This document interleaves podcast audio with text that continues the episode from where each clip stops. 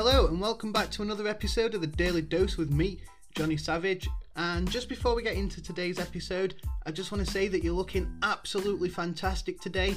I love what you've done with your nostrils. A little bit weird, but very unique. You're on top of it, you're a beast. Keep on the good work, and yeah, beautiful. In fact, I'm so impressed, and you look so good that I think that it's worthy of a little song for you today. So here it goes. Go shawty, it's your birthday. We're gonna party like it's your birthday. We sip Bacardi like it's your birthday. And you know we don't give a cause it's your birthday. God, who remembers that geezer? oh, good old Fiddy. How old has he gotta be now? At least, well, 50, right? I wonder what 50 Cent will be doing when he's 50. Every time I say Fiddy, I feel like I'm in an episode of South Park. Hey, Spirit Demon, come out here and I give you a tree Fiddy. Don't be giving the ghost no tree fitty woman. I'm only trying to bribe it. We'll find something else. Don't be giving him tree fitty. But yeah, 50 Cent like really rose to prominence in the 2000s, like going 2000 all the way up to like 2010, capping it. I might be pushing it at 2010, maybe 2008, I don't know. But if you were a kid growing up in the 2000s and you were going to school, you couldn't go a single day without walking through the playground and hearing somebody randomly burst out into song going, I'll take you to the candy shop, doo doo, I'll let you lick the lollipop, doo doo, go hey go and don't you stop, no no. And you'd always get one kid that's just brand new to hip hop and he goes, he's talking about penis. But yeah, what a bad, bad role model this guy was for me. the thing was, my parents knew that I listened to this dude as well and they had no qualms in me listening to him. Allow me to read you the lyrics from one of his most popular songs, In the Club. You can find me in the club, bottle full of bub. Look, mommy, I got the X. If you're into taking drugs, I'm into having sex. I ain't into making love, so come give me a hug if you're into getting rubbed. Goody room. If I ever hear my daughter listening to anything like that when she's that age, I will be sending her straight to her bedroom and taking the iPhone 27 off of her for a good couple of weeks. Now, if you went up to anybody, anybody in the world, anyone on the street, anyone in a care home, and asked them, hey, give me one random fact about 50 Cent, they'd probably turn around to you and say, well, he got shot like nine times, didn't he? And yes, he did get shot nine times. And I'm really grateful that obviously he lived through it. I'm glad he came out the other end. I'm glad he made something of himself instead of just being a drug pusher and a gangbanger. But I think it's safe to say that Fiddy has made a whole career off of that one life event. If anybody remembers, back in 2005 when 50 Cent was kind of at his peak, uh, there was a film that came out called Get Rich or Die Trying and it wasn't a biographical pick. I think he liked to think that it was, and the introduction to that film was him getting shot nine times. In fact, I wouldn't be surprised if he pops down to his shop every week to get his weekly shopping. He puts his shopping on the till, and as the guy behind the till's putting it through, he's like, beep, beep. You having a good day today, mate? And 50's just like, yeah, I'm having a cracking day, mate, tar. But did you know that a few years ago I got shot nine times? Okay. Would you like any cash back? So back in the early 2000s when 50 Cent was really rising to fame, a very stupid game publisher called Vivendi Games went to 50 Cent and said, hey, you're quite relevant, you seem to be getting quite famous now, so we want to make a video game about you, please. Now, I'm not actually sure just how much involvement 50 Cent actually had in this game, but I'm guessing quite a bit because the game revolves around, and you've guessed it, him getting shot nine times, left for dead, and then him going out to get his revenge. Now, this game to me, when I was playing it, kind of felt like, you know, when somebody says something behind your back, and you're like, ooh, the next time I see them, I'm gonna like rip the spleen out, I'm gonna shove it down the throat. Or if somebody kills you on Call of Duty and you're like, do you know what? If I find you, I'm gonna shove a rubber duck in your mouth and make you squeal like a pig. And I feel like this game was a release for 50 Cent for that because he was kind of in his head. He was like, okay, so if I actually found the people that shot me nine times in real life, this is what I would do to them. So playing this game, we kind of got to live out 50s sick, dark fantasy. Now, the game itself is a hip hop fan's wet dream, like the wettest dream they could ever have. I'm on about like change the sheets wet. As this game not only had 50 himself, but it had members of the G Unit coming in as his gang. It had Dr. Dre, who plays an arms dealer, Eminem, who plays a corrupt police officer, and DJ Whoo Kid, who plays himself as a person selling bootleg music out of his trunk. So if you haven't guessed by now, that's what we're going to be talking about today 50 and his silly video games. Let's get into it. Now, I have to make it known before we get into it that I absolutely loved these games. In fact, I'm pretty sure that if I went back and played them now, I would still love them. But the bad games, they are very bad games. They are designed specifically for hip hop and 50 Cent fans in mind. But I do love these games. I had an absolutely fantastic time with them growing up as a kid. They were pretty much a staple in my childhood. And uh, I want a third one. I want a third one in the series. I know that will never happen, and you'll find out why in a bit when I tell you, but I do want a third one. So the game begins with 50 Cent chilling out at his flat, smoking a bifter, and just playing with his testicles. And that's when he ends up getting a phone call from his friend K Dog, which I think stands for Kellogg's. So from this moment on, we'll just call him Kellogg's. So Kellogg's ends up belling Fiddy, and he's like, please come and help me. I'm in a little bit of bother. So 50's like, yeah, for sure. I'll jump in the car, I'll get the homies, and I'll be with you. So he goes and gets his crew together, which is the rappers Lloyd Banks, who's a locksmith, Young Buck, and Tony Yayo, a demolition expert. So the crew jumps in the La La Lamborghini and flies over to Queens, where they see Kellogg's being absolutely battered senseless by unknown gangsters. So obviously 50 and his crew hop out, pop a cap in a couple of mofos' asses, and that's when Fiddy ends up taking a shot to the knee, along with eight other shots as well, just for good measure. And he ends up being left for dead.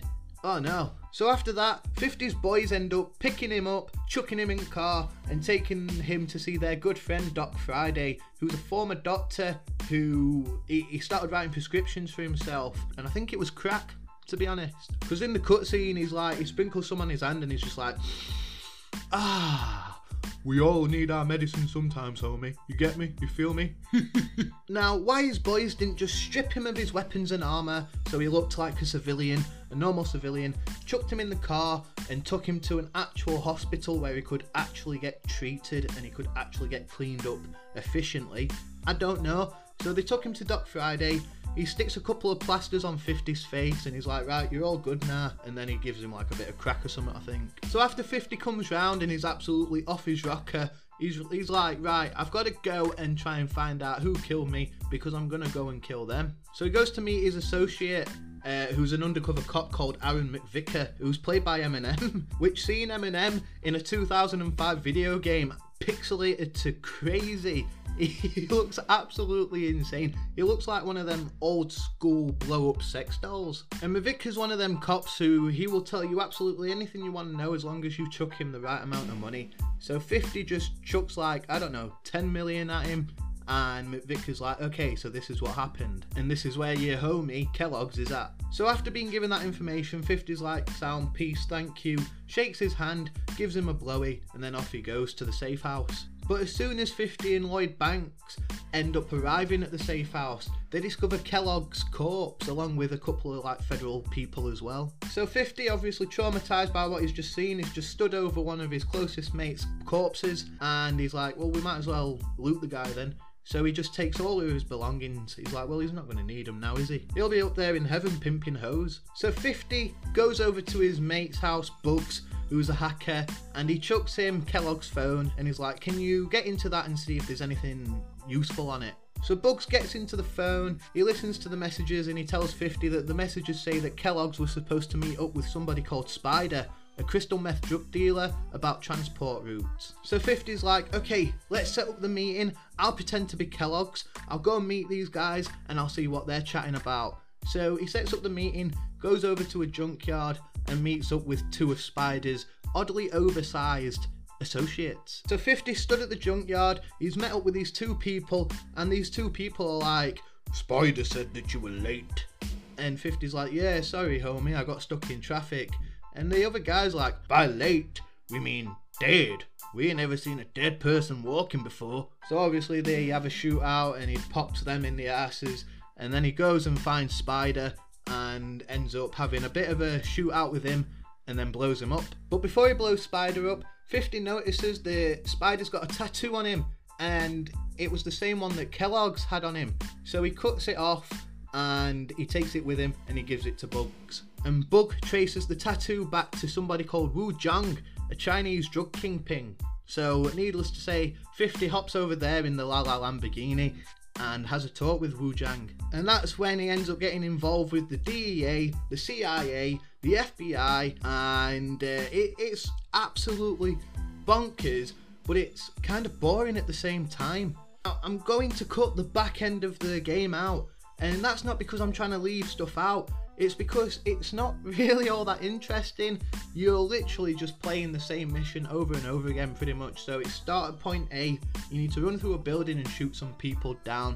Get to point B, and then maybe have a boss fight at the end of that. And by boss fight, I mean doing a couple of barrel rolls and then just shooting your gun as much as you can until you end up penetrating the enemy. And the game literally ends by 50 making a deal with the CIA to turn this drug kingpin in, and the CIA agreed to look the other way when it comes to 50 and all the crimes that he's just committed over this past game.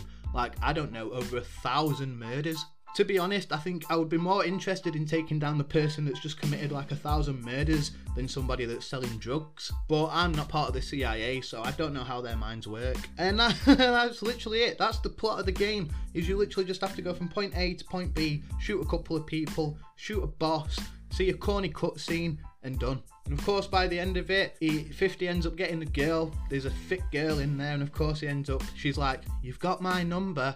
Yeah, love, because 50 is really desperate for girls at this point in his life. Now, the dialogue in this movie was so corny that even the Green Giant himself would have been jealous. It was like proper B action movie dialogue. But Eminem absolutely beasted it. Eminem should dabble in voice acting.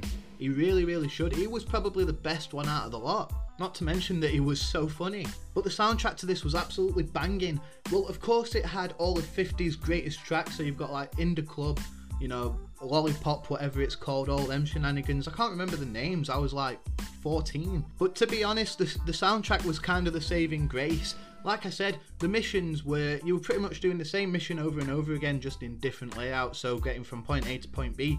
But throughout that, you had an absolutely thumping soundtrack that just made it like livable you, you, you just got to the end of the mission because of the song that was playing throughout that level. Nothing else. And a year later, they ended up re releasing this game for the PlayStation Portable called 50 Cent Bulletproof G Unit Edition. But instead of the third person perspective, it was a top down perspective, which kind of ruined it for me. I did own it, uh, and I just I didn't enjoy it as much. I don't know, maybe it was because I'd already played through it because it, it seemed to be one of them games that you played through it and you never kind of went back to it for a while and then you just went back to it whenever you were like oh 50 cent I I hadn't listened or entertained him for a while and in 2009 there was a sequel called 50 cent blood on the Sand which yes i did play and yes i will get into in another episode along with his movie get rich or die trying because i really don't like them either to be fair, actually, I do like them. They're sort of guilty pleasures. They're really bad, both of them, both the game and the movie. Really bad, but I absolutely adore them. Now, to be honest, I thought that Blood on the Sand was a far bigger improvement over Bulletproof, but it ended up being the final nail in the coffin for the developer Swordfish Studios. Because it was such a commercial failure, it actually led to the closure of the studio. So, damn. But yeah, that's it. That's the end of this episode. That's my opinion and experience with the game 50 Cent Bulletproof. If you played this game, hit me up on my Instagram at savage underscore official music and let me know what you thought to it. But other than that, I've been Johnny, you've been awesome, and I'll catch you in the next episode, you sexy beasts. Ta ta!